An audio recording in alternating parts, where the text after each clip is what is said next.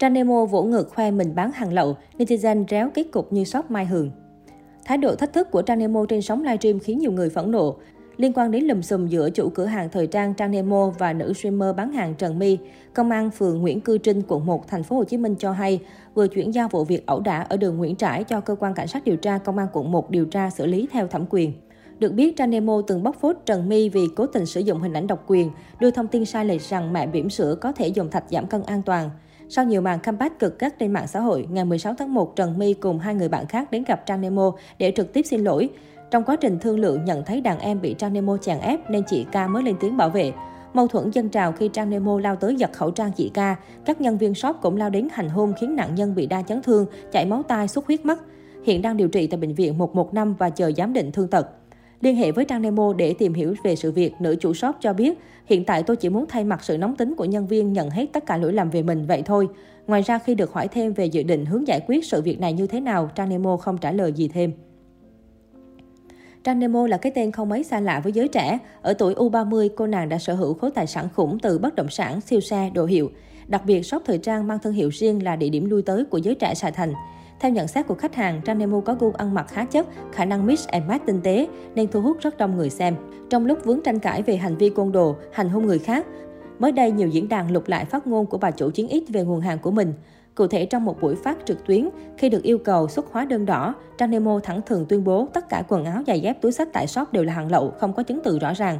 Chẳng những không ý thức được hành vi vi phạm pháp luật, thái độ của Trang Nemo cũng tỏ vẻ bất cần không sợ sệt chút nào.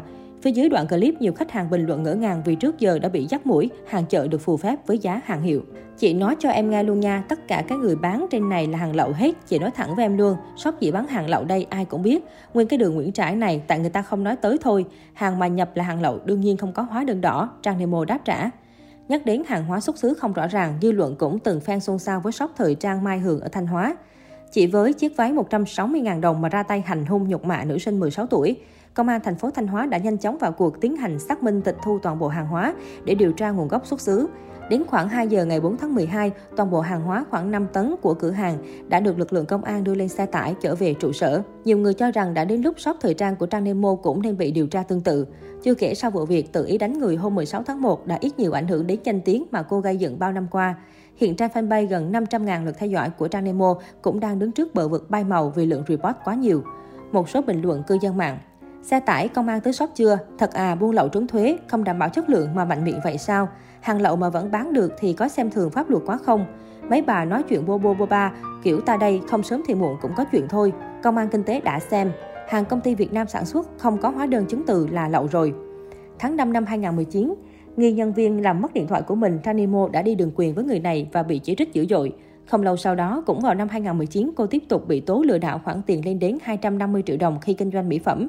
Rất nhiều đối tác của Tranemo đã đăng bài bóc phốt cô, nhưng sau đó sự việc đã được xử lý êm thấm. Cũng trong năm 2019, Tranemo bị nghi là nhân vật chính trong một clip nóng, nhưng sau đó cô đã lên tiếng phủ nhận. Một lùm xùm khác của Trang Nemo cũng xảy ra vào năm 2019 là việc cô lên tiếng tố chồng đại gia ngoại tình dù vừa kết hôn chưa được bao lâu. Cặp đôi sau đó đã sống ly thân và chờ ly hôn. Thế nhưng trong thời điểm ly thân, Trang Nemo bất ngờ mang thai. Sự xuất hiện của em bé đã là sợi dây kết nối giúp bố mẹ tái hợp. Và chỉ cách đây chưa đầy một tháng vào giữa tháng 12 năm 2021, Trang Nemo livestream bóc phốt nhân viên của mình tuồn hàng để bỏ túi làm của riêng. Theo chứng cứ thu được trên điện thoại bao gồm tin nhắn, địa chỉ, sau kê tài khoản ngân hàng, thì số hàng quy ra tiền mà nhân viên của Trang Nemo tuồn ra đã lên đến 300 triệu đồng. Thời điểm đó, Trang cho biết cô đang thống kê lại số tài sản thất thoát và gửi đơn tố cáo lên cơ quan chức năng.